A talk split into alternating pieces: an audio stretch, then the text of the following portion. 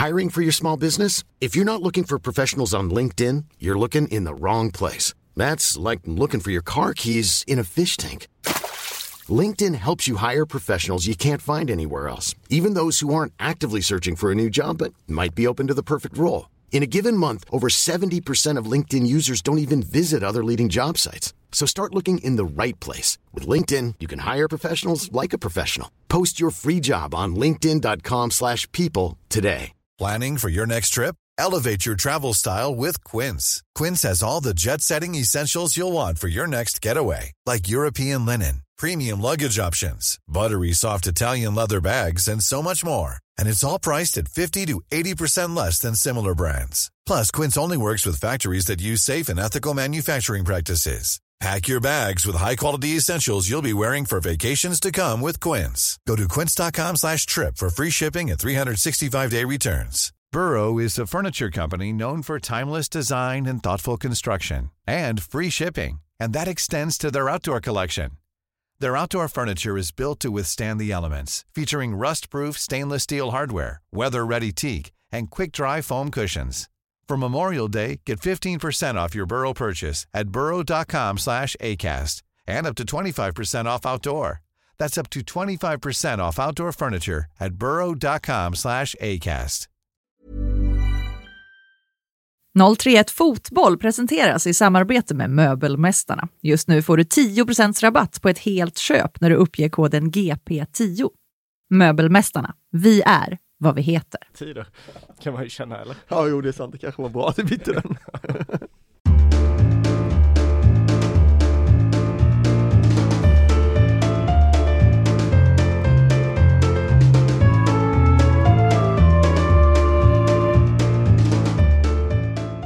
Hej och välkomna till GPs fotbollspodd som fortfarande saknar ett namn men där vi fokuserar på Göteborgsfotbollen i allmänhet och Göteborgsfotbollen i synnerhet.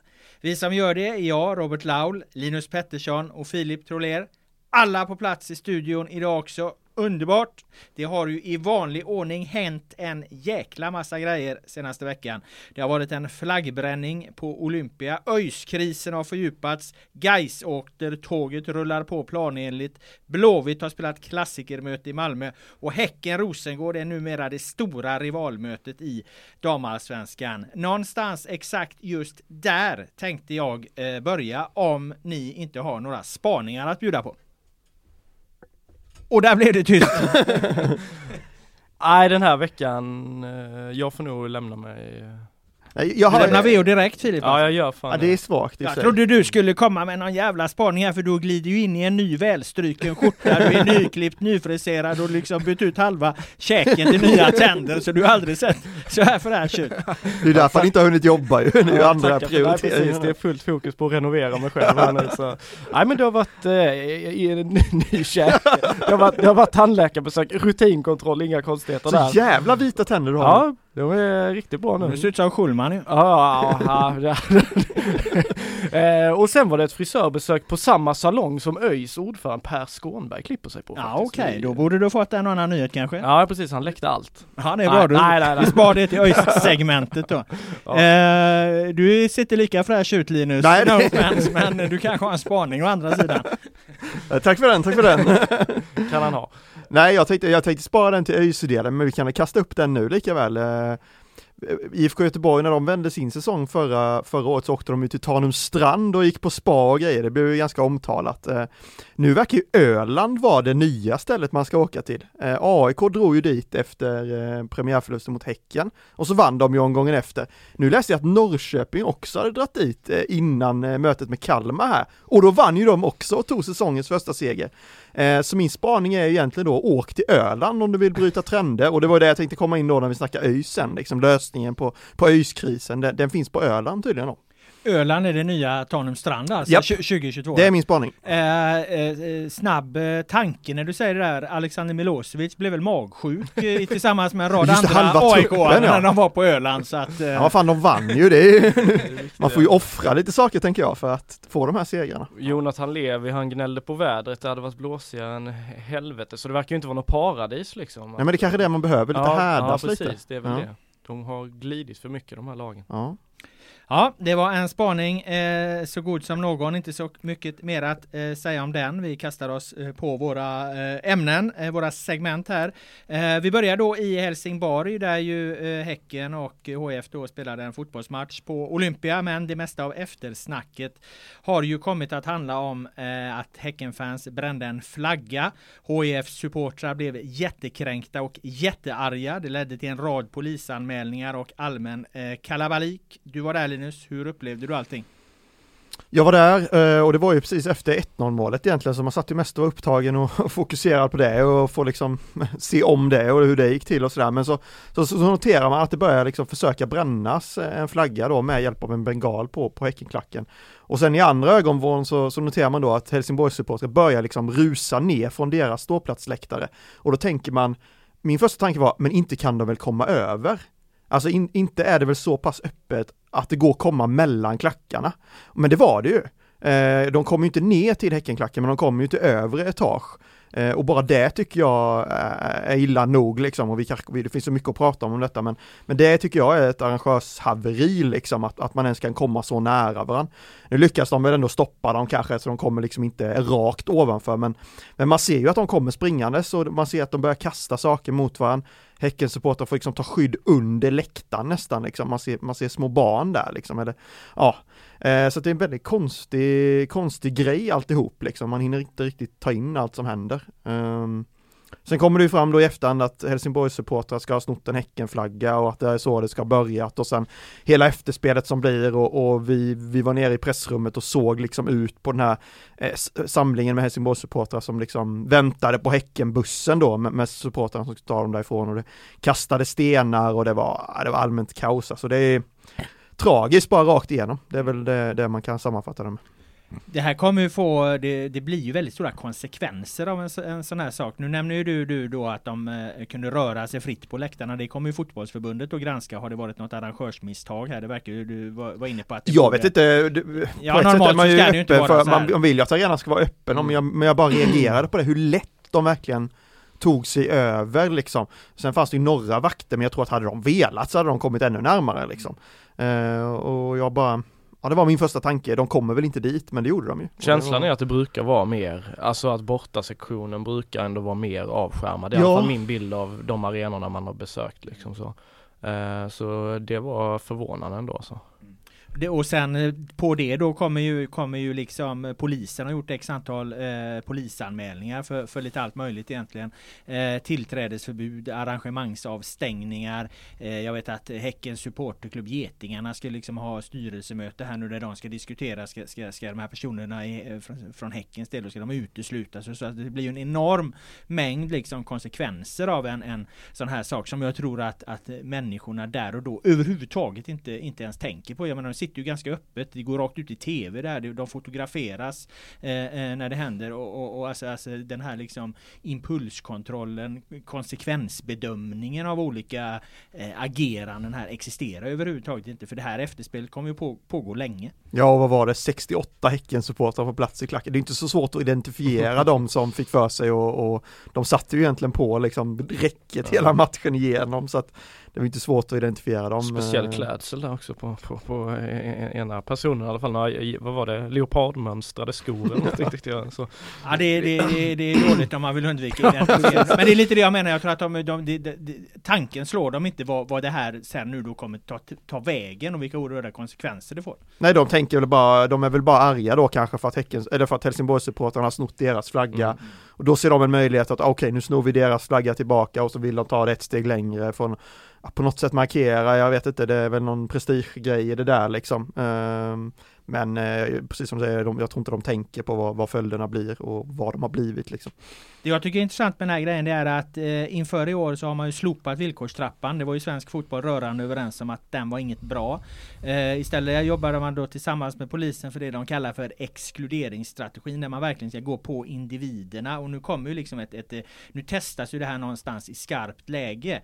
Eh, för, för här finns det ju ändå en möjlighet att, att jag tror det är sju stycken personer då som är eh, totalt är anmälda. Vad tycker ni? Är det liksom är det för den här typen av situationer den här liksom nya strategin ska användas? Ska man nu liksom plocka väck de här personerna eh, eh från läktarna så länge det bara går?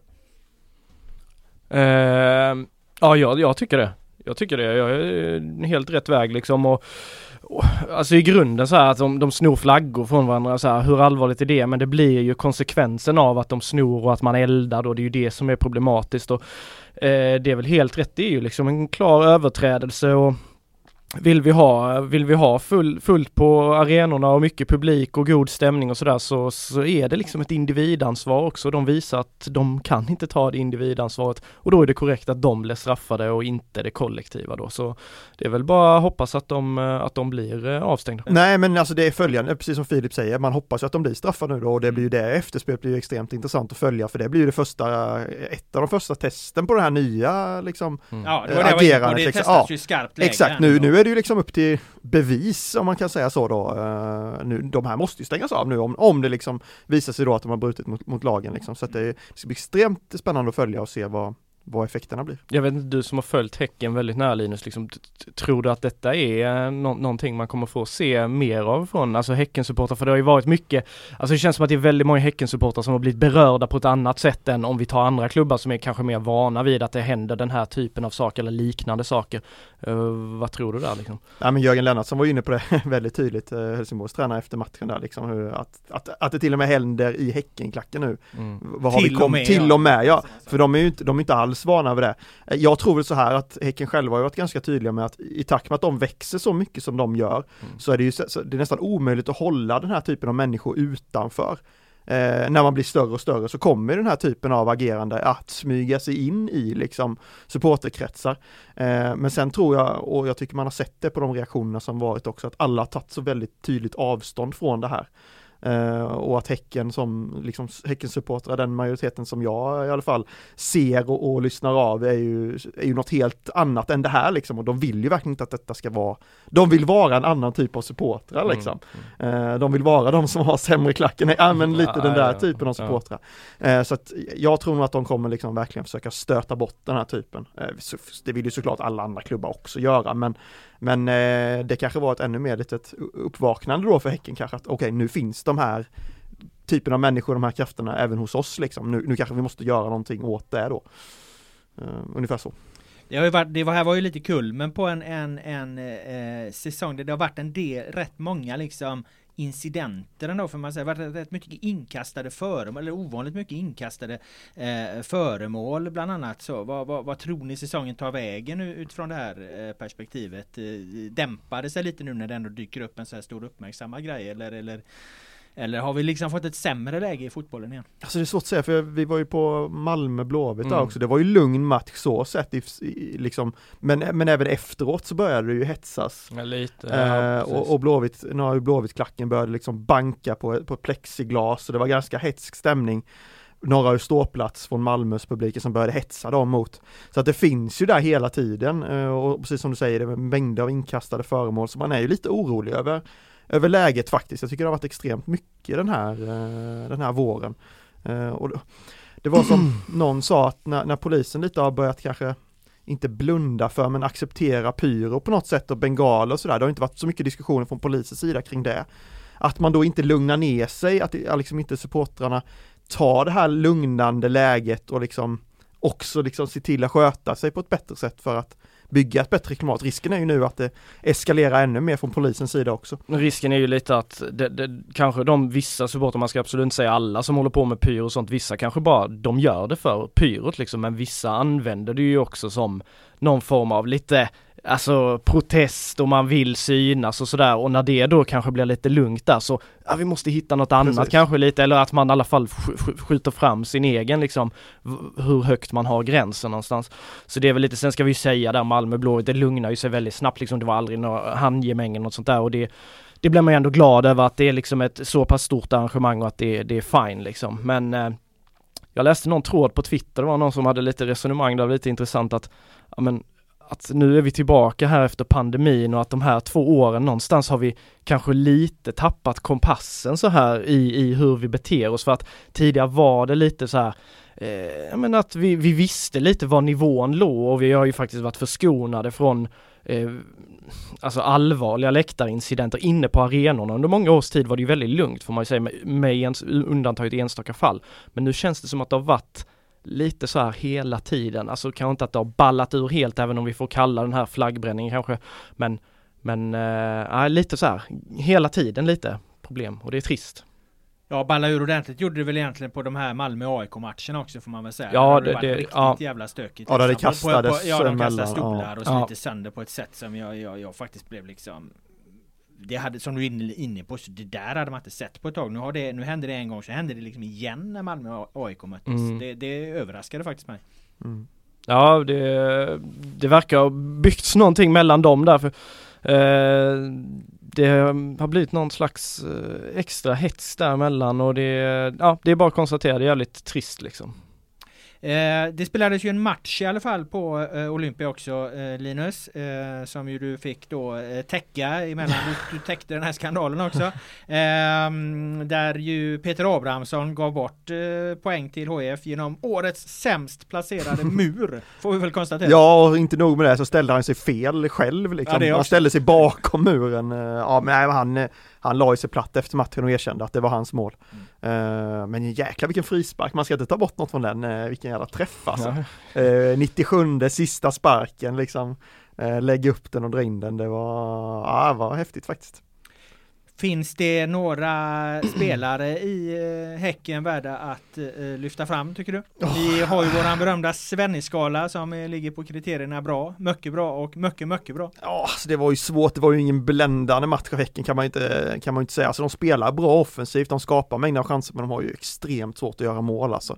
Mm. Eh, Jeremejeff var inne på det lite efter matchen att eh, det känns inte riktigt som att vi vet vad vi ska göra när vi kommer till de här lägena och han var lite inne på att det var lite oroande liksom att nah, de, de träffar inte rätt liksom när, när chanserna väl kommer. Eh, så om vi ska börja med, med bra då så det är svårt att lyfta fram de offensiva kanske men Men even Hovland eh, tycker jag fortsätter göra det extremt bra i, i backlinjen. Eh, leder den här, leder Häckens försvarsspel på, på ett bra sätt fortfarande så att eh, han får bra. Mm. Och eh, mycket bra. Ja men vi får, vi får ta en offensiv spelare ändå, det finns ju verkligen inte så jävla många att välja på men Alexander Jeremejeff, han, han brände ett superläge i första halvlek eh, och sen revanscherar han sig ändå och gör målet i andra. Eh, nu gjorde han ju hattrick i premiären men stå- står ändå på fyra mål liksom efter de här första omgångarna och med tanke på det stök han har haft med skador och sjukdomar och sådär så tycker jag ändå det, det är en bra säsongstart av honom så att eh, han får eh, näst högsta betyg. Och mycket, mycket bra. Eh, Kristoffer Lund och det är enbart för den här nedtagningen han Otrolig gör. eh, nedtagning. Nej, det är en otrolig nedtagning. Det är Ja, det årets är det. nedtagning om det finns ett sånt pris i, i Allsvenskan. Eh, nu var han ju visserligen offside visade sig så det Ja. tar ju ner lite av det. Men, Men, den eh, offsiden var inte många millimeter. Nej, Han, är ju han rör ju eh, sig dessutom åt fel håll så att säga. Så att jag, jag, jag friskriver assistenten Ja, ja. helt från den. Alltså, Det går inte att se när han, han, han, han rör sig emot spelet. Liksom. Det nästan var löjligt på tvn att de, de gjorde en sak Ja, av det. Liksom. nej det blev. Ju ingen sak efter heller Nej, liksom. Det var ju ingen som var upprörd över det överhuvudtaget egentligen. Uh, nej men nedtagningen var magisk, inlägget var ju också eh, perfekt liksom. Jeremejeff behövde ju bara sätta dit huvudet. Så att, eh, men jag tycker han har varit bra i övrigt också och efter liksom efter Kadir Hodzic bedrövliga derby mot Blåvitt så är det ju ingen, ingen tvekan av vem som ska ha vänsterbacksplatsen i, i BK Häcken just nu. Och en poäng fick de i alla fall eh, borta där då mot Helsingborg vilket gör att de har skrapat ihop åtta poäng. Det är ju inte superimponerande eh, men det är ju det är bra. Det är, det är helt okej liksom. Det, det är en okej eh, säsongstart får man ändå säga för, för Häcken. Precis som för de flesta Göteborgslag förutom då för just ÖIS som det ju har börjat eh, helt åt helvete för. Och, och, och nu när jag kollar efter det här så är de ju sist i Superettan och då undrar jag Filip det måste ju vara ett systemfel sett till det här liksom att de inte presterar bättre med det här eh, spelarmaterialet som vi har hållit på och hyllat en hel jävla försäsongsvår liksom. Kan man radera alla de gamla avsnitten eller hur funkar det? Ja, hur förhåller du dig till den här liksom eh, hastigt uppblommande ÖIS-krisen får man ju ändå säga. Liksom. Mm. Den har ju liksom bara smält till här i inledningen. Ja det får man ju säga. Det, sen, sen har de, ändå, de har gjort sju mål så det vi mest har pratat om är väl den här fantastiska offensiven. Den har ju inte varit fantastisk så. Men den har det har ändå varit okej. Det är ju bakåt, de läcker som ett jäkla såll. Och det var vi ju lite inne på också i, under försäsongen att defensiven har inte sett stabil ut. Och den, det är ganska länge sedan den gjorde det och det blir enorma hål i den här, runt den här trebackslinjen bakom wingbacksen. Nu var ju både jag och Linus på, på Malmö eh, Blåvitt då så vi såg ju inte ÖIS match men jag har kollat lite, lite stats och lite höjdpunkter och sånt där och, och återigen så känns det som att det är, det är, det är vimsigt liksom defensivt och att, att ÖIS står här med en poäng av 12 möjliga nu eh, det är ju naturligtvis total katastrof. Ja de ligger ju sist Ja, på en poäng ja. som du säger. Sen ska man, jag, jag såg de efterfråga lite så här, hur, hur, hur ser statistiken bakom poängen ut? Och jag satt och tittade lite på det och de, de eh, har faktiskt blivit hårt straffade alltså, riktigt hårt straffade. De, de hade, eh, vad- säger man, expected goals against då liksom, det var typ på fem eller någonting och de har släppt in tio förväntad antal poäng utifrån då vad de har presterat det eh, skulle ligga på sju poäng tror jag och så har de en poäng. Så eh, man kan ändå ha med Jag tycker sig ändå det, det, just den expected goals against, alltså det tyder ju på att de har inte släppt till så mycket farliga chanser. Men å andra sidan då är ju försvarsspelet bedrövligt när för att motståndarna lyckas göra mål på Ja. chanser som egentligen inte är chanser. Nej. Och det säger ju allting, jag kollade också målen liksom som Landskrona gör. mm. De två första är ju exakta kopior, det är inlägg från vänster, egentligen ett samlat ÖIS-försvar. Mm. Och bollen kommer in och de har ingen, alltså de tappar bort spelare som att man liksom undrar vad det är för nivå på liksom försvars och markeringsspel. Och även liksom 3-0 målet, ett inlägg där de bara Ja. mark- markerar inte Erik Persson är det väl som hoppar upp Ja, och, och nickar in den. Så det är ju, det, jag tycker den siffran säger ganska mycket om hur dåligt försvarsspelet har varit. Ja. Fast det ändå har varit bra så att säga. Ja precis, de, eh, det, det, det, de, och sen också de chanserna de släpper till, det blir också ganska så här tydliga lägen på något sätt liksom så eh, Typ som mot AFC borta, lägena där de får, det är liksom 100% lägen hela tiden för annars skulle man ju säga, ah Sixten Molin, vad har han hållit på med? Visst, han är väl en del av det här men det är inte så att man kan hänga honom liksom helt för, för den här dåliga defensiva starten utan det, det är faktiskt det kollektiva, hur man som lag försvarar och där är ju såklart backlinjen ytterst ansvarig men det är ju också mittfält, alltså hela laget som de, nej det funkar bara inte.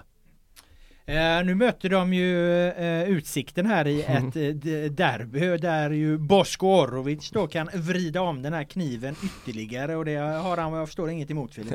Nej det, det kommer han inte ha. Han, eh, när jag pratade med Bosko inför säsongen och vi pratade om det här att Utsikten var tippade sist så, så, eh, så tog han ju det då som tändvätska naturligtvis och frågade honom "Ja, vilka är det som ska vara i toppen? Ja då, då var ju ÖIS först att nämna då. Ja, det, han, han var ju lite som oss här liksom. Den jävla offensiven de sitter inne på, herregud det är dags att de går upp nu och, och Han liksom, ville liksom snacka Ah, det. ja, ja men absolut, lite, lite så. Sen tycker jag, alltså det är väl inte orimligt att vara fler med honom som tycker att, att ÖIS var en kandidat för toppen men, men det är klart att han, eh, han eldar på det lite extra där så skulle han, eh, han och hans Utsikten komma här till Gamla Ullevi och, och, och, och ÖIS inte vinner där, ja det då njuter han och, och, och Dan Ivarsson då, då börjar det nog närma sig kanske, kanske någon form av förändring även om jag Ah, jag hoppas väl och tror att ÖIS ändå ska hålla vid Dan ytterligare ett tag här men men man vet liksom inte, pressen kommer ju vara enorm om de ligger sist och förlorar mot Utsikten och, och med det här laget. Det är annat då än att ligga sist efter sex omgångar i fjol eh, där det var helt nytt och sådär. Jag tänker att även om de då nödvändigtvis inte eh, skulle sparka Dan Ivarsson som vi var inne och toucha på redan i förra avsnittet där då, så, så tänker jag att det kan vara slutet. Eller i alla fall göra att, att det blir någon form av paus i hans fotboll då.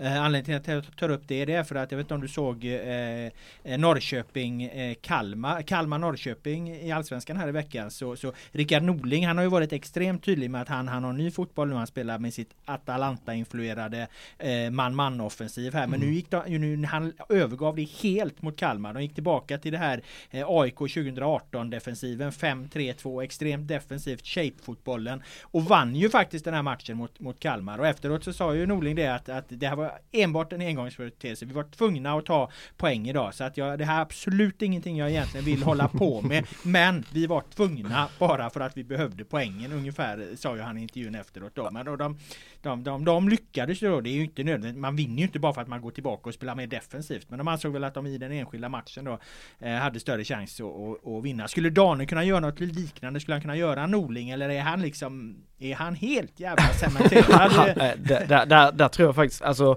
om Norling är envis, eh, nej jag tror Dane han, Han han, han, han dör hellre på sin post än, än, än byter eh, typ av fotboll. Och så har han jobbat i, i, i alla sina lag. Han, han kör tills det funkar.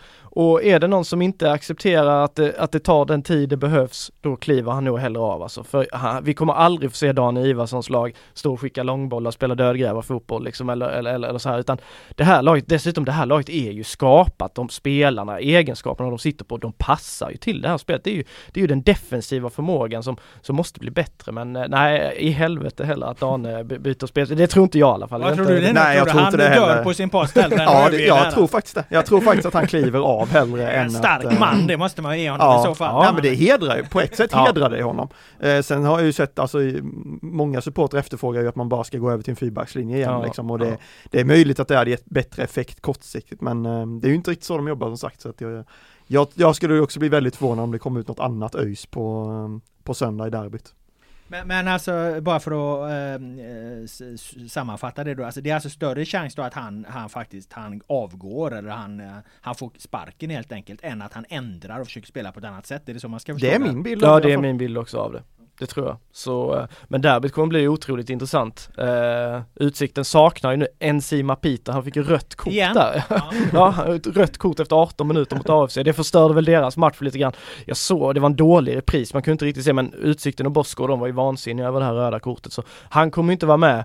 Och när man tittar lite på Utsiktens statistik och sådär så de, eh, ja där är mer och mer stats som visar på att du kanske har lite rätt här Robban om, om, om Utsikten. Det är inte många besök i offensivt straffområde, det är väldigt lite bollinnehav och så här. Det är, Det var det jag sa efter Västeråsmatchen. men, men apropå bollinnehavet så där, där kan vi ju slänga in en spaning då också. Skövde AIK 35% bollinnehav har de i snitt hittills, ligger tvåa i serien. Brage 42% eller någonting, ligger trea i serien. Så i Superettan ska man inte hålla i bollen. Tänk på det Dane. Ja, det ska man väl inte göra i Allsvenskan heller egentligen om man kollar på den här Nej, Ka- för sig, i och för sig. Kalmar-Norrköpingsmatchen. Där tror jag, jag tror att det var så här 75-25 till Kalmar. Det var helt absurt vad mycket bollen Ja, Det dock där kom för- vi fram till att det var Öland som var framgångsrik. Ja, just Det var det, Formationsskifte, Nordin kan tjata hur mycket han vill om det. Det är Öland som Sen förstör också AFC den här tesen att man inte ska ha bollen för de har mest bollinnehav av alla. De leder serien med maxpoäng så jag vet inte. Ja, man kan vända och vrida på det där men derbyt blir otroligt intressant i alla fall. Raka motsatsen då jämfört med eh, ÖIS, det hittar vi ju i Gais som ju fortsätter att rada upp segrar. Jag har tappat räkningen på hur många matcher i rad de har vunnit nu. Jag tänkte så här att om det skulle komma en utomjording från en yttre galax och landa i Göteborg och få syn på den här tabellen till division 1 i västra skogen eller vad den här serien heter. Då hade ju utomjordingen undrat, det här laget Gais kan de överhuvudtaget förlora? det där var en sjuk harang. Eh, Jag tror de första undrat vad sjutton gör de i den serien? Ja, ja precis. Egentligen väl. Ja. Nej men det, det verkar ju inte så. De, är, de tuffar vidare otroligt stabilt och, och det är ju inte vackert fortsatt. Alltså även om Åtvidaberg de skapar en hel del chanser och sådär. Men det är ju det är, det är ingen fin fotboll och jag, jag blev faktiskt slagen. Jag satt och tittade på, på den här matchen i soffan hemma.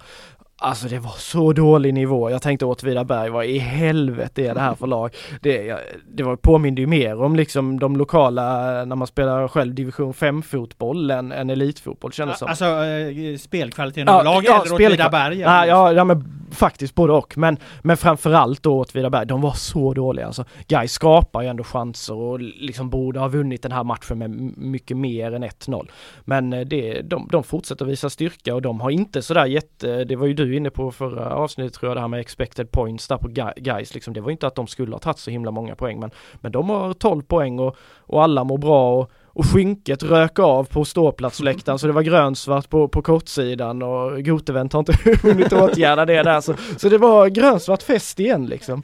Alltså det där jävla planket Ja, alltså, ja, ja, det är ja, ja, fortfarande ja. grönsvart. Ja alltså. det, är- det är inte fixat, det Henrik Utbring och gänget har inte fått ordning på Det det. inget genidrag och inget skynke för det kan man Nej ju, nej man Det kunde är inte så nästan svårt att dra av det. Nej, man såg att de, det var någon som trippade upp där och försiktigt tog, tog av det och så var det grönsvart. Så det, nej det är, det är festen fortsätter.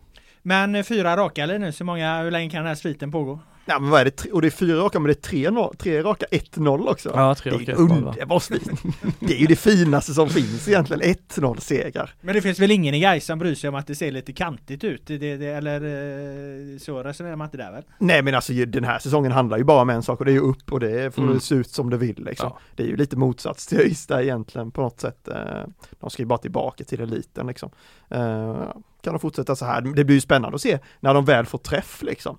Vad, Mm. vad höjden är i det här laget och hur bra det kan bli då eller om om det väntar något annat, eh, det vet man inte heller. Det kan komma en formdipp och så får man inte medstuds heller. Så att, nej, det blir intressant för det. Mm. Eh, du har eh, enligt ryktet en Svennis-skala att bjuda på här Filip, eh, från senaste Gais-matchen. Den här då eh, bedrövliga tillställningen mot Åtvidaberg. Ja. Kom det med några överhuvudtaget? Ja, nej, nej, men jag kanske formulerar mig Gais gjorde ändå okej, okay. det var nog lite mer Åtvidaberg, men bara kvaliteten när man hade suttit och tittat lite allsvenskan och lite så innan så blev det åh oh, herregud alltså. det är ju också två divisioner lägre. Jo, jo, det ska ju vara, men, men jag tycker tidigare matcher, typ när Gais mötte, ja men Oddevold i premiären och sådär, då, då kände man inte så här, vad fan är det liksom? Då tänkte jag, ja men det här hade kunnat vara en superettan-match lika gärna tyckte jag. Uh, du får värma upp med repris av City och Real Madrid i ja, precis. League. Där det tydligen varit jävligt eh, hög kvalitet på spelet där. Så går du rakt från den till Jag tror inte man ska göra det skiftet alltså. Det hade varit intressant att se dem Men två eh, nej absolut, Gais var... fysiskt ont. men Gais de tuffar på på deras nivå och, och eh, det, fanns, eh, det fanns flera spel man skulle kunna ta med. Det var väldigt så jämn prestation från laget tycker jag. Men eh, bra tycker jag ändå återigen, Harun Ibrahim fortsätter och, och tar för sig, lyser inte riktigt med liksom solo, soloprestationer på, på det sättet kanske men, men nej, han bara, ah, han, han är så, så stabil och så bra, ger så mycket med sin rörlighet och sina flinka fötter och sådär, så han var bra. Mm. Och mycket bra. Eh, Emin Grostanic tycker jag var mycket bra. Han, eh, ja, hans liksom återhämtning efter de här svajiga vintermånaderna bara fortsätter. Han var jättebra tillsammans med Ayamuso i fjol, fortsatte helt okej okay i ett grej som hade jobbigt, var lite shaky i avslutningen och sen så då alla rykten om att han skulle bort, att han inte trivdes och att han ville till högre nivå och sådär. Han känns som att han bara har landat, han har accepterat läget, han ger allt. Han och Axel Norén återigen, de har hittat varandra bra han är liksom, han är ledarfiguren där nu och, och eh, verkligen galjonsfigur för det här ramstarka, stabila guys. Har fansen eh, eh tagit honom tillbaka honom till sina hjärtan nu då? För han var, var lite kärvt ja, där ett tag va? Ja absolut, det såg man. Alltså det kan jag tycka är lite tråkigt. Även fall det säkert finns folk som sitter på inside och som vet, som säger, då skriver att Emin vill bort och han, han, han, vill bara dra och han skiter i guys och sådär. Han hade ju liksom inte uttryckligen sagt det i någon intervju utan det, det han hade sagt var ju att han gärna vill spela på hö, högre nivå än ettan och det kan man ju någonstans förstå. Sen förstår jag såklart supportarna, han är liksom en trotjänare, man tänker vad fan du ska väl bry dig om klubben, vi tog tillbaka dig efter att du ville tillbaka och inte var så jävla het på marknaden och sådär, så det är ju ge och ta. Men det känns som att, eh, jag läste lite så att det var vissa som inte hade sjungit med när han ledde hej, liksom segerramsan uppe i Trollhättan och så här för att det var han som ledde den. Men det tycker jag, alltså det känns som att det är bara slätats över. Presterar du bra fotboll, till slut så glömmer folk det. Och nu känns det verkligen som att alla har eh, tagit tillbaka Emin, så det, det är nog inga krusiduller där där längre. Nej. Och så mycket, mycket bra då. Där eh, slänger jag in eh, Viktor Kryger. Han har ju spelat då högerback tidigare. Jag har inte tyckt att han har funkat. Han har varit bra defensivt men han har inte tillfört någonting offensivt egentligen. Varit väldigt anonym där. Han eh, blev placerad på centralt mittfält, defensiv mittfältare. Filip Gustafsson som varit bra, han hamnade på bänken. Kryger kommer in där. Jag tycker han gör en jävligt bra match. Han eh, passar mycket bättre där. Det är inte så mycket fokus på att han behöver vara snabb upp och fylla på sådär utan här kan han liksom ligga med, med, med, med fin blick och bra passningsspel och, och skydda backlinjen och det gör han jäkligt bra så jag, jag tyckte han var mycket, mycket bra. Mm. Vad är Axel Henriksson?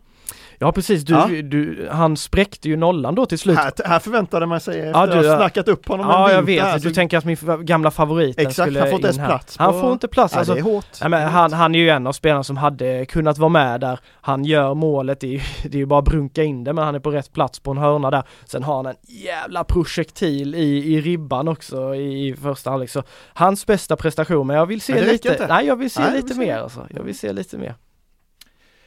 Han är hård, men rättvis Filip. Ja, jag kastar in spelare här. Ja, på mina skalor för alla plats på Filip. Ja, så det räcker inte med första seniormålet i karriären. Du, du tittar bara, du är typ så här, du är som ett statistikverktyg. Du tittar bara på poängen liksom så.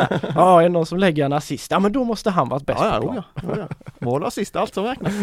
Medan ni var på eh, klassikermötet Malmö FF Blåvitt, eh, som vi snart ska komma in på, så var jag ju på det som numera måste betraktas som ett stort och och äkta rivalmöte i damallsvenskan, nämligen BK Häcken eh, Rosengård. Och det här var en riktigt häftig match måste jag säga. Det var intensitet, det var kamp, det var bra drag från läktarna, det var tjafs, det var bråk, det var Marika Bergman Lundin, Häckens 22-åriga mittfältssprätt, knuffat till Caroline Seger rakt över bröstkorgen så Seger hon är svart i blicken. Alltså det var en jäkligt laddad eh, match helt enkelt. Och, och jag undrar lite, eh, har, har, har, det, har det här mötet varit så hett tidigare? Häcken har ju liksom inte funnits som, da, som lag, damlag så länge liksom. Men, men alltså, har man talat om i de här termerna att det här är nu ett riktigt jävla rivalmöte? Nej det tycker jag väl inte att det har gjort. Det, det har talat... I så fall är det dags att börja göra det. det var bara det svaret du väntade på, så kan vi gå vidare. Ja exakt. Så eh, nej det har varit, det har talats om det naturligtvis som toppmötet liksom mellan de klass, klassklubbarna liksom, de som är bra, de som är vassast, de som är bäst. Men det har inte funnits, i alla fall inte i min eh, värld eller vad jag har tagit in att det har liksom hettat till eller varit särskilt liksom. Men det var det nu för jag, jag, jag tror att när man ska gå tillbaka höra, liksom, ja. och ska man skriva liksom boken om, om historiens bok sen någon gång så, så då ska nog fan den här matchen vara med Linus alltså. Ja men då, då känner jag lite spontant tråkigt att de lägger den samtidigt som eh, MFF Blåvitt liksom. Det tar ju bort lite fokus från den på något mm. sätt. Eh, att man liksom inte vi har ju pratat innan om att de lägger många matcher på fredagkvällar och fördelar och nackdelar med det men, men att man, att man, att man Problemet är, ju när allting, problemet är när allting blir intressant liksom så, så, så finns det ju fan inga dagar kvar för att utöka veckan. Nej så är det ju men, men man behöver inte lägga det samtidigt som liksom, för här snackar vi ändå, det är ändå Göteborgs stora lag som, som möter Malmö stora lag på både herr och damsidan. Eh, om man tänker intressemässigt liksom. Mm. Och då, då förstår inte jag hur man lägger dem på samma dag och, och samma tid egentligen. För det tar ju bort helt eh, fokus från varandra. Det blir ju ja. damerna som blir lidande indirekt liksom. Ja, eh, så jag håller med dig och, det, och, och till liksom det, man vill ju liksom bygga det då ännu mer liksom, bygg rivalmötet, bygg draget kring det och lägg inte det då samtidigt liksom, det är ju bara hål i huvudet. Då ska ni få en, eh, en ännu en nöt eh, på det temat och, och försöka knäcka här då. Alltså för att det är också så här nu att, eh, eh kollade upp Svenska cupen-finalerna i år ligger ju på samma dag. Ja, det har du ännu en sån. Ja, eh, eh alltså Häck, eh, Rosengård, Häcken möts Malmö IP klockan 18.00 den 26 maj och klockan 15.00 på samma dag så har ju Hammarby och Malmö mötts uppe i Stockholm. Jag menar, går den matchen till straffar så är den ju för fan knappt klar när damfinalen börjar och då undrar jag, är det här, eh, kommer vi, för Svenska Kuppen gjorde ju en jävla bra grej med gruppspel och allting, det var lite skeptiskt eh, till början. Nu har de ju gjort någon jävla finaldag här där de då ska spela samtidigt. Är det här ett framtida genidrag eller är det helt åt helvete? Nej, ja visst man bandin kör väl någon sån här finaldag liksom, men då är det ju neutral plan och det är studenterna så det finns ju en tradition av det. Eh, men spontant här, visst tre timmar där matchen, det krävs straffar för att den inte ska vara slut. Men om man tänker på det mediala utrymmet som jag gissar att man vill ha max på båda två så känns det ju återigen då lite hål i huvudet att köra Rosengård-Häcken som är då den största matchen på damsidan samma dag, några, några timmar efter Hammarby-Malmö. För det vet man ju, blir det, blir det en het match eller det, det räcker att den matchen existerar så kommer den ju dominera. Så nej, jag tror inte alls på det. Nej, för jag tror att den, den kommer dränka liksom eh, eh, mediaflödet på många sätt. Kanske liksom inte på i våran, inte på GP för vi, vi bevakar Nej. ju bevakar ju inte Stockholm eller de lagen så på det sättet. Men alltså rikstäckande så blir det ju, blir det ju svårt för damerna att tränga igenom bruset. Ja men och det, det är ju bara att ta den här, eh, den här dagen som exempel som vi hade liksom. Det räckte med ett bråk nere i i Malmö efter slutsignalen, där mm. vi kommer ju till det sen, där, där Sören Riks och Mattias Bjärsmyr är involverade bland annat liksom. Eh, då tar ju det allt utrymme och då, då försvinner då, ju bara dammatchen och då, då förstår jag inte varför man lägger det samtidigt. Och då räckte Marika Bergman Lundin att hon liksom tuppade upp sig mot Caroline Seger, det, det slog ju inte ut det. Nej. Vilket egentligen var ett större bråk eftersom där hade du liksom landslagskapten. Och hade det hänt då. på en dag då kanske när inget annat hade liksom i nyhetsväg hade dominerat så är det klart att det hade logiskt fått, det är lite det jag menar med mm med, med hela mitt resonemang att jag förstår inte hur man, varför man lägger det så. Men jag vet inte hur synkade ligorna är mellan varandra, alltså så här damallsvenskan, när läggs det schemat, när kommer allsvenskan, alltså det är ju också så här, jag gissar att klubbarna vill ju ha ett besked vid någon tidpunkt och sen kanske det är svårt att stuva om men samtidigt så det känns ju inte som en omöjlighet att man borde ha kunnat skjutit det ja, men till tisdagen Nej och framförallt liksom. från damernas sida Eller borde så. det ju finnas en liksom en, en Tisdagen vilja att- kunde man ju lagt det på Ja. eftersom Ja. de hade ju spelat fred, på fredagen då. Nu vet jag att nu ska Rosengård spela på fredag igen då mot, mot uh, Hammarby tror jag det är så att jag vet inte om det blev tajt då. Men, det, Men vad fan, tisdag, fredag, Ja, fredag, ja. tisdag. Alltså det är väl egentligen det mest nästan ur eh, Ja, återhämtningssynpunkt också mest rättvisa så. Men ja, det finns ju säkert någon anledning såklart till att de la den på måndagen men får väl rota i det. Ja, det svaret har vi inte här. Eh, det ska sägas att Häcken i den här matchen då eh, spelmässigt på planen var klart bättre men Caroline Seger eh, kvitterade då på en straff som det blev lite diskussioner om som det ska vara i ett rivalmöte. Eh, reprisen visar eh, dock att den här straffen var korrekt dömd. Eh, den Stephanie Sanders som var innanför straffområdet i alla fall på linjen när Marika Bergman Lundin fällde henne. Och sen var Seger iskall vid straffpunkten då. Eh, Svennisskalan har vi här. Eh, den har jag tagit ut och eh, jag har ändå med Marika Bergman Lundin eh, på bra. Därför att eh, eh hon var involverad i, i eh, Häckens andra mål, det som då indirekt ger den här poängen eh, på sin mittfälts, eh, från sin mittfältsposition. Eh, tycker hon har eh, hon har varit ett riktigt utropstecken i, eh, i Häcken i år. Alltså det var ingen som egentligen trodde så mycket på henne inför den här säsongen. Eh, men men hon, hon, det är hon och Kurmark som spelar centralt där nu. Eh, nu var Elin Rubensson tillbaka efter sin skada, hoppade in men, men kom då in som en tia och hon har ju gått en del som anfallare så att Marika Bergman Lundin har faktiskt spelat in sig på centralt mittfält här före Julia Karlenäs och, och, och ja på sätt och vis då även före Rubensson. Så att eh, hon var bra igen, Marika Bergman Lundin. Mycket bra var Josefin Rybrink, eh, mittbacken som radar upp eh, eh fina insatser. Eh, har varit en av Häckens bästa här nu i flera matcher på raken. Eh, det ska synas i Svennis-skalan. Den här, den här gången gjorde hon ju det eh, mot, eh, mot eh, riktigt etablerat motstånd också. Eh, ska jag säga. Men mycket, mycket bra och helt överlägsen egentligen var faktiskt Johanna Rytting eh, Kaneryd. Eh, som jag tycker har varit liksom lite Jag har kunnat Jag tyckte att man kunnat begära lite mer av henne i, i vissa av de här matcherna.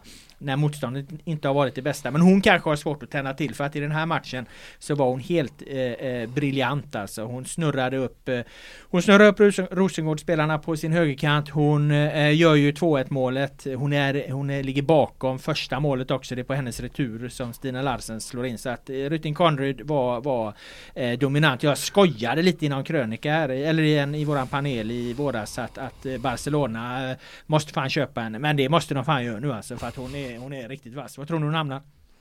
Det var väl lite snack om Manchester United va? hon Var det ska sikta det? högre.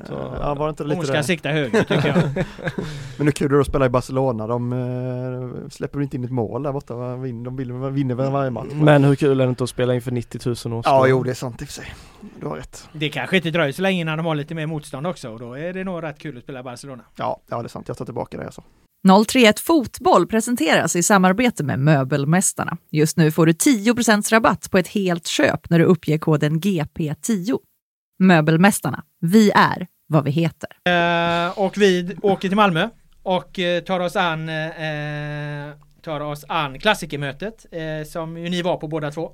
IFK Göteborg förlorade det här, eh, den här matchen eh, eh med bara 1-0 men utifrån den statistiska analys jag gjorde eh, så var Malmö väldigt överlägsna. Jag ska se om ni håller med om det. Eh, jag såg att en polis var ute på Twitter och sa att det hade varit en väldigt lugn stormatch då i supporterperspektivet. Men enligt den XG-kurva jag såg så hade Malmö FF mycket väl kunnat åtalas för upprepade trakasserier mot IFK. Så överlägsna var de. Har ni Jag- samma, har ni Ja, samma nej men jag hörde bara att IFK hade väl inte en enda bolltouch inne i liksom den här farliga ytan i straffområdet tror jag. Eh, Mm. Den statistiken eh, noterade jag, vilket säger ganska mycket om matchen i sig också. Och jag noterade att, eh, vad var det, Malmö hade 80, 80 Ja det var nästan sju 90, ja. procent tror jag, bollinnehav första 25 minuterna i första halvlek. Det har jag aldrig sett så högt. Nej, det var, Nej, och framförallt inte mellan två, alltså vi får ändå kalla det toppklubbar liksom. Total asfaltering av, av Mm. det här eh, gamla gardet i, Bl- i Blåvitt liksom. De hade ju inte en suck första 25 minuterna, de kom ju undan med som Stare själv sa på presskonferensen, blotta förskräckelsen där. Sen satte ju matchen sig lite mer, men nej, det var ju, det var ju Malmö för hela slanten. Men hur var det då? Att det är sån, sån enorm skillnad? Det brukar det ju inte vara. Hur, oavsett hur mycket som skiljer i tabellen så brukar ju när de här lagen väl drabbas samman så brukar det ju ändå vara ganska jämnt. Mm, och det var ju det som var ganska, för det var det, var det som jag tyckte var det roligaste nästan efter matchen på presskonferensen där när det kom fram att Blåvitt visste precis hur Malmö skulle spela. Eh, det var någon som hade läckt det till dem dagen innan så de visste att Milos skulle skifta från fyrbackslinje till trebackslinje. Mm. Eh, och då blir man lite förvånad, så, ah, okej var ni inte bättre förberedda på det då? För det var ändå det som var problematiken kände jag. Eh, att liksom berget bland annat, de löpte mycket in och kom in bakom och, och mellan eh, mittback, ytterback sådär. Så där blir man lite chockad, okej, okay, ni visste om det här men ni klarade ändå inte av att hantera det bättre. Och sen hade ju Sara också sagt i någon intervju inför matchen att ah, men vi ska inte åka dit och parkera bussen och, och luta oss tillbaka, hoppas på 0-0. Det var ju precis vad de gjorde egentligen. Eh, så då kanske man på något sätt landar i att Malmö bara var så jävla bra liksom, att, att Blåvitt inte kunde mäkta inte med att göra något, något annat helt enkelt, när man liksom väger ihop allting. Ja lite så var alltså Malmö var det är ju det bästa jag har sett ett lag prestera i Allsvenskan i år i alla fall utan tvivel. Och, och då har Hammarby ändå gått rent och jag har ändå sett många matcher ska jag säga, men första 25 minuterna, man fick verkligen känslan, alltså Penja, Christiansen, Toivonen och Rakip där inne, stackars Gustav Svensson och Simon Tern, de, eh, det var ju hemskt att se liksom hur de fick springa åt alla håll. Och när Bjärsmy hade någon känning där efter någon kvart eller någonting, de samlades ju snabbt som bara den i en ring där och snackade ihop sig. Man förstod ju att herregud vad är det som håller på att hända här? De var ju, sen ska man ju ändå ge dem lite cred att de trots att man är så jävla utspelade bara lyckas liksom ändå hålla nere det till, till, till och med 0-0 i paus liksom, att Malmö inte leder matchen i paus. Ja, det är helt otroligt. Ja, det är helt otroligt. Det är väl till slut en straff det avgörs på också, det, så det är ju inget spelmål de släpper in. Nej, nej. Och det, det, det, får man ju säga, det är ju ändå styrka att kunna vara så jäkla utspelade och ändå hålla emot. Sen gjorde ju Werner, han gjorde ju en kanonmatch och gör flera fina bra räddningar. Men det är ju liksom hans, eh, han visar att han är klassmålvakt. Men men eh, nej, det är väl det positiva för Blåvitt. Men det som ändå är lite så här oroväckande är att herregud alltså de är mil efter Malmö när Malmö då växlar upp och Blåvitt brukar annars faktiskt göra bra prestationer nere i Malmö, alltså verkligen hota dem där, vann ju där i fjol och vi snackade ju lite om det inför matchen, det, fan, det är rätt många gånger de har kommit hem därifrån med, med segrar. Jag snackade med någon där nere i Malmö också som sa att ja, det är nog nästan inget lag som är så framgångsrika här nere sedan den nya stadion byggdes som Blåvitt. Så ja, lite så förvånande ändå att det blev sån jäkla klasskillnad spelmässigt. Men jag är lite inne på att det här handlar väldigt mycket om Malmö, väldigt lika, lite om Blåvitt egentligen, för de gör ju samma sak med Malmö FF egentligen. De städar ju av, eller samma sak med AIK för för två veckor sedan, Malmö. De städar ju av AIK med 3-0 på, på, på eh, sin hemmaplan. Sen åker de då till, till eh, Värnamo.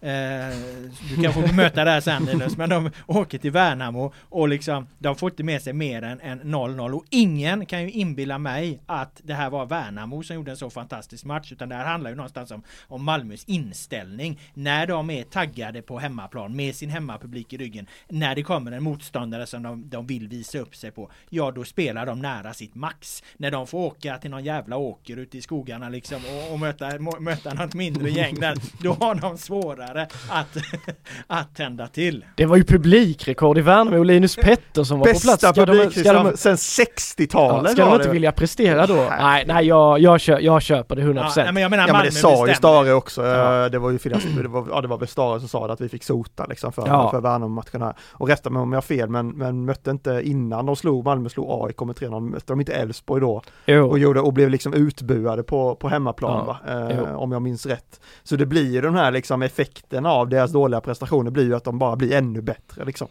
de var, jag var på Finnvedsvallen där, fantastisk match, solen sken, Gräsmatta låg perfekt, inte en grop i hela planen. Milos Milojevic dömde väl ja, ut den ja, mattan. kan han göra vad han vill om. Fantastisk stämning, fyra, ja, strax under 5000 som sagt. Det är Värnamo-propaganda det här. Det, det senaste var när Gnosjö IF spelade på 60-talet var den gamla publiksiffran. Alla log, korven var god. Ja, det var fantastiskt. Men Malmö var bedrövliga i den matchen. Det kan vi med oss. Ja, nej, men jag menar det att det är Malmö som är dåliga ja. snarare än att Värnamo är så fantastiskt bra egentligen. Ja, jo, det... och, och samma blir det här nu då. Eh, men nog om Värnamo-matchen där då. Jaha, du vill har... inte veta något mer? Från Nej, jag tänkte ha en, en, en, eh, begära en Svennis-skala av dig på IFK Göteborg. Ja, Filip var ju där också så han får väl var- antingen, eh, antingen fylla i eller eh, skrota helt. Eh, men, eh, nej, men det blir lite, lite bytesfokus på den här skalan idag. Bra tycker jag faktiskt Emil Salomonsson var. Eh, Mikael Stare chockade ju världen med att göra ett trippelbyte i typ matchminut 55 eller någonting. Oj! Har jag han någonsin bytt så tidigt och så många samtidigt? Jag är tveksam. Det måste ju vara resultat av att han spelat med samma gubbar hela tiden då eller? Ja, Ja, ja, och alltså- att de var dåliga Ja, sätt, de jag- man bytte ut Ja, liksom. fattar. Eh, Jallow åstadkom ju inte mycket i den här Nej. matchen och det var ju ett logiskt byte med Emil där på något sätt. Simon Tern hade också det tufft, precis som du var Ja. inne på på mitten, han orsakade straffen också. Eh, och sen var det väl Hossam Hossam. som byttes ut också, han hade ju, det var ju hans helt klart svagaste halvlek den här säsongen. Det var ju Ja, ja. klart steg bakåt jämfört med så, så bra han har varit tidigare så att det var ganska logiska byten på det sättet, Mm. men det var ändå chockerande för det var inte, man är inte van vid det. Nej, men jag är faktiskt lite inne på det du säger, trötthet. Jag tyckte faktiskt Blåvitt så lite, alltså så här slitna när det, när det blev löpdueller och sådär, när de hade ett par chanser att gå offensivt, då såg de här startspelarna så lite slitna ut där Det faktiskt. borde de Ja, ju det göra. borde Ja, ja. Så, det är nog eh, riktigt. ja, men eh, du kan köra vidare där ju. Ja, nej men Emil Salomonsson, jag tyckte han gjorde, han åstadkom mer faktiskt än vad, vad Jallow gjorde under den tiden han spelade. Det var, Ja. Och det var ju efter bytena faktiskt som Blåvitt lyfte sig en Mm. aning liksom. De kom ju ändå in med, med lite annan energi och, och, och nästa namn blir då eh, Jag tänkte säga det att det är en ny bekantskap på, på Svenneskalan från Blåvitt där, Salomonsson. Han har ju inte sett den på, på håll tidigare under, under Han har ju knappt säsongen. spelat för sjutton ju. eh, Och det är lite synd om honom, man förstår ju att Jallow spelar med tanke på att han ska eh, liksom ska säljas vad det lider och sådär men Men jag tycker nog att Emil förtjänar en, en startplats eh, här ganska snart faktiskt. Ja. Eh, Jag tycker han är bättre defensiv, alltså och offensivt också. Alltså om vi tar inspel tycker jag är stor skillnad. Eh, Emil hittar ju rätt rätt så ofta. Jallo hittar inte rätt lika Nej. ofta. Sen är ju Jallo bra med sin speed och han är jävligt ettrig och sådär liksom. Och har ju också funkat bra med Hossam tycker jag. Så det finns ju lite för och emot där men jag, jag känner lite samma. Jag tycker det här inhoppet eh, lovade verkligen gott från Emil så han, han borde ligga närmare, Ja, mycket borde närmare nu i alla fall. Mycket bra. Ja men Gustav Norlin igen, det var ju lite överraskande tycker jag att han inte startade faktiskt med tanke på den superform han verkar vara i. eh, Mycket större valde ju Oskar Wilhelmsson igen där. eh. Visa upp honom för scouterna. Ja och det är eller? väl logiskt men jag tyckte han var, han åstadkom egentligen ingenting under hela matchen och vi satt och liksom funderade på, han såg så väldigt liksom uppgiven ut Mm, nästan. mm. eh, Han ser le- alltså, nästan ledsen, ledsen ut ja. ja. Som Stara använde någon gång i, i, efter något derby i höstas, tror jag att vi såg ledsna ut sa om sitt lag. Oskar Wilhelmsson så, ja, men han ser, jag vet fan, han ser nere Ja. ut typ liksom så här, inte den här riktiga Sen kanske han inte har varit den som har alltså mest power och sådär i sitt kroppsspråk överlag, men jag vet fan han känns lite Han är ju ingen blomstrande personlighet Nej, eh, vid sidan av planen vad jag har kunnat upptäcka. Nej nej, men det är han väl kanske inte men jag tycker bara att liksom intrycket han gav under den här matchen var precis som vi var Ja, inne på. Det var, ja. känns så nedstämd på något sätt. Ja, jag vet inte. Men han, Mm. Och så kommer ju Gustav Norlin in då med superenergi Ja, ju- verkligen. Alltså han, vad har hänt Ja, med honom under alltså. vintern? Det är helt otroligt alltså.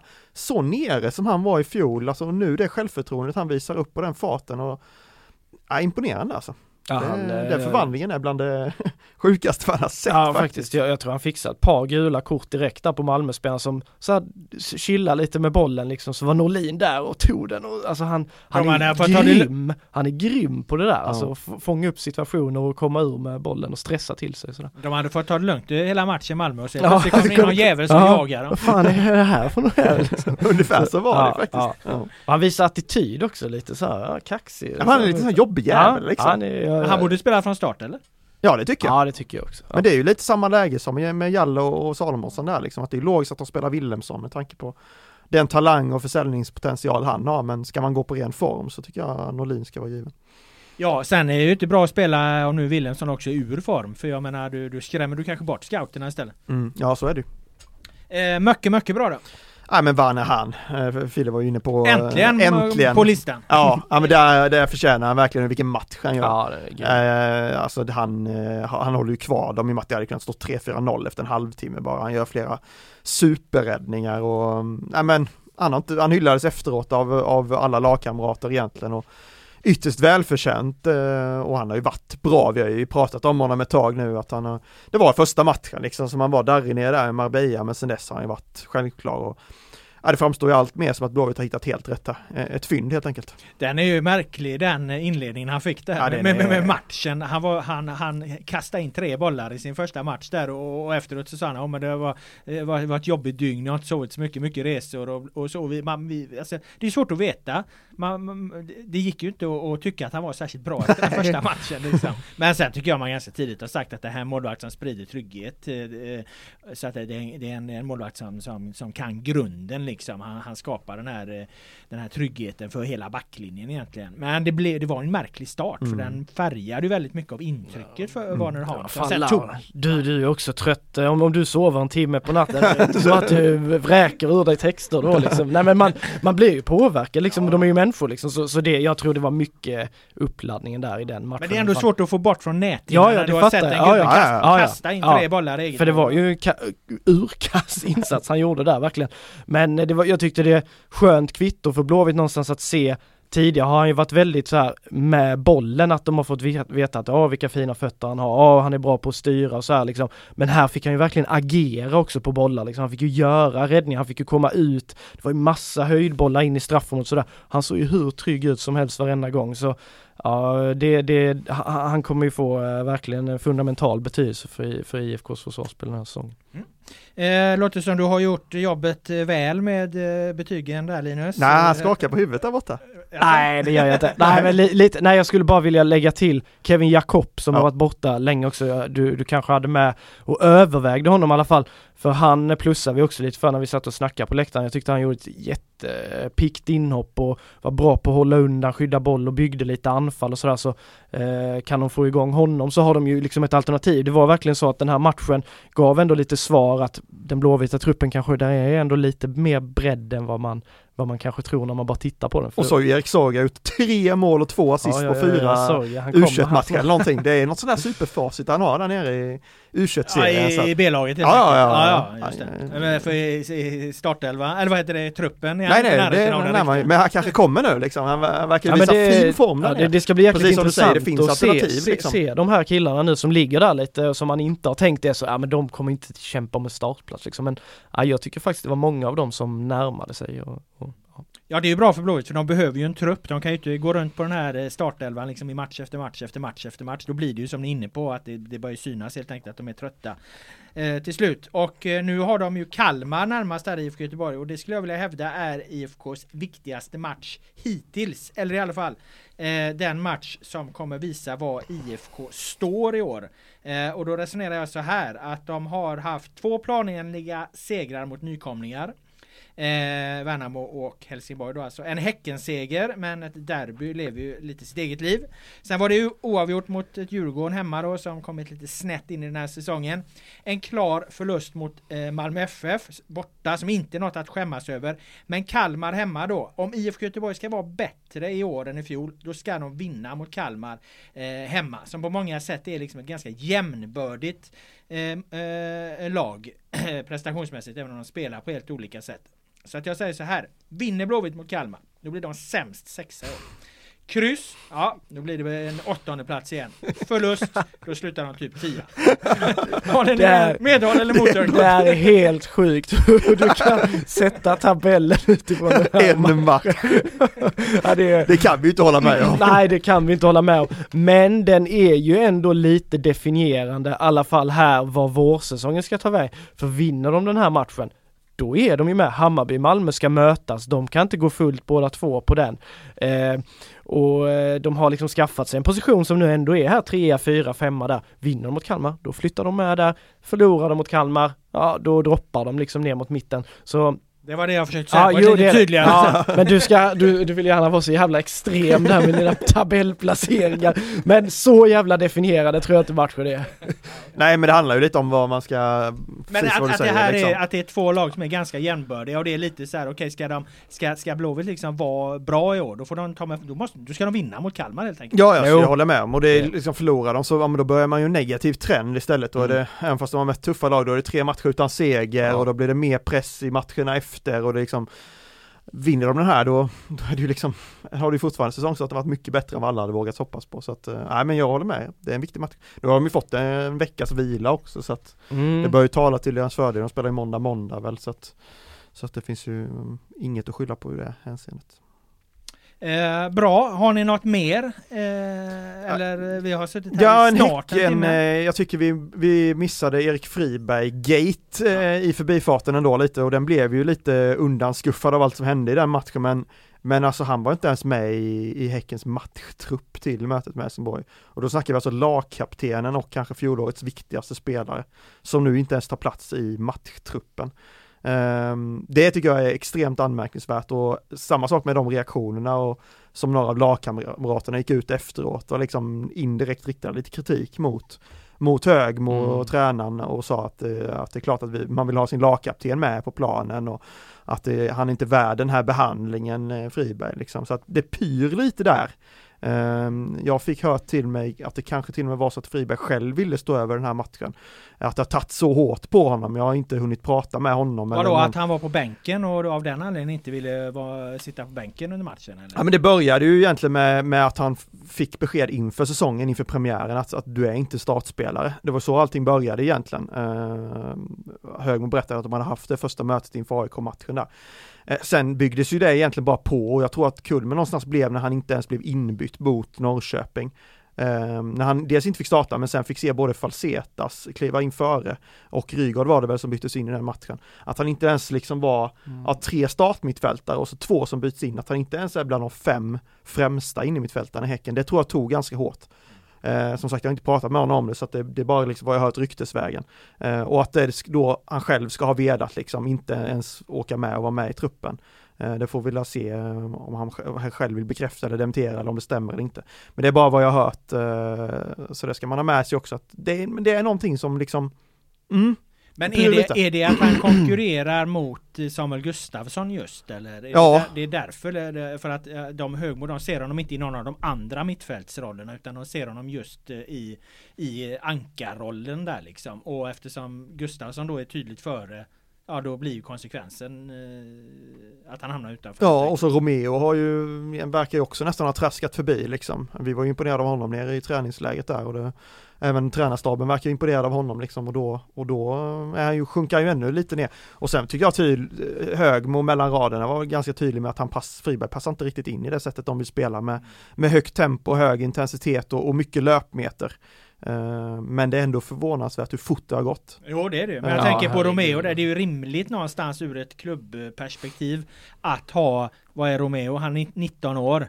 Eh, ha honom som inhoppare än att ha Friberg eh, som inhoppare. I Romeo kanske du har 30 miljoner. Friberg säljer du för en back läsk så får du vara nöjd med det liksom. Ja, jo men på så sätt är det ju det. Men det är ju, Men jag förstår det är ju tufft liksom. Men, men sån är ju den här branschen. Det, det, det, ska, man, ska man vinna, man måste ju ta sådana beslut för att vinna sina matcher ytterst liksom. Ja, och det är vi, det är kanske vi får ha lite självkritik att vi inte har sett det här komma tydligare. För jag menar vi, eh, man såg hur viktig han var i fjol och, och det kändes på försäsongen också som att han skulle vara lika viktig i år. Men då, då ska man komma ihåg att då var ju Samuel inte riktigt hade värvat, värvat upp än, han var ju skadad ganska länge. Eh, och, och Friberg var ju inte heller kanske i någon, någon sådär, han brottades ju också med lite skadeproblem eh, hit och dit. Så det sattes ju aldrig riktigt under försäsongen, det var bara att man på något sätt, att vi bara räknade med att ja, men det är klart att Friberg kommer spela. Men jag visste inte att Samuel Gustafsson var så uttalad defensiv Inte jag heller faktiskt. Det, det, det var nog det som har Ja. lurat oss. Kanske att, att jag trodde att han skulle vara framför och att Friberg då skulle vara på, i, i sin normala roll. Men nu har du ju, har ju spelat i princip varenda minut Mm. där Gustafsson. och varit extremt bra. Så att, så att det finns ju egentligen ingen det finns ju ingen anledning Nej. att klaga på Högmo rent sportsligt för att Samuel Gustafsson har varit eh, enormt bra. De, både Berggren och Rygaard framför som har spelat mest har ju också varit, varit bra liksom och Romeo vet ju vilken talang han finns. Så sportsligt finns det ju inte något att anmärka på. Det är bara att det är anmärkningsvärt att det har Det har liksom blivit så. blivit som det har blivit. Du ser ut som du sitter och lider med Friberg här Filip. Ja men det gör jag. Jag, jag tycker alltid, eh, som Linus säger, det gör faktiskt lite ont i en oavsett vilken klubb det är när den typen av ikoner liksom hamnar på någon slags, ja men en bak alltså han, eh, Bland fiskpinnarna. ja men ja, bland fiskpinnarna. Det Alltså det, det är bara sorgligt. Jag, samtidigt som man förstår argumenten och rent sportsligt sådär så Erik Friberg, är, han, han är ju som någon av lagkompisarna där inne, han är liksom värd något bättre så. Sen är det ju, handlar det också lite om mentalitet, vem, vem du är och vem du vill vara när du är på ålderns höst och så här. Det finns ju rutinerade spelare som köper att de kommer längre och längre ifrån och, och ser en tillfredsställelse i att bara kunna vara i den miljön och att kunna utbilda yngre och sådär. Det är ju möjligt att Friberg kanske mer har har tänkt sig själv i en startroll fortfarande. Han har liksom inte landat i att han kanske ska vara någon lite mer vid, vid sidan av roll och ha mer en, en sån roll. Så, så det är ju, det är alltid svårt det där, ja, man vet ju inte vad de har kommit överens om eller, eller någonting så det Men jag tycker bara det är, ja det är, det är trist Erik Friberg, han, han är ju en skön profil också, man, man gillar ju honom. Liksom. Eh, så är det, vi fortsätter följa frågan. Eh, det var allt vi hade för idag hur som helst. Jag tackar er för era, som vanligt, utmärkta insatser. Eh, jag tackar alla som har eh, lyssnat på eh, podden också och vi är tillbaka nästa vecka igen. Ha det gott!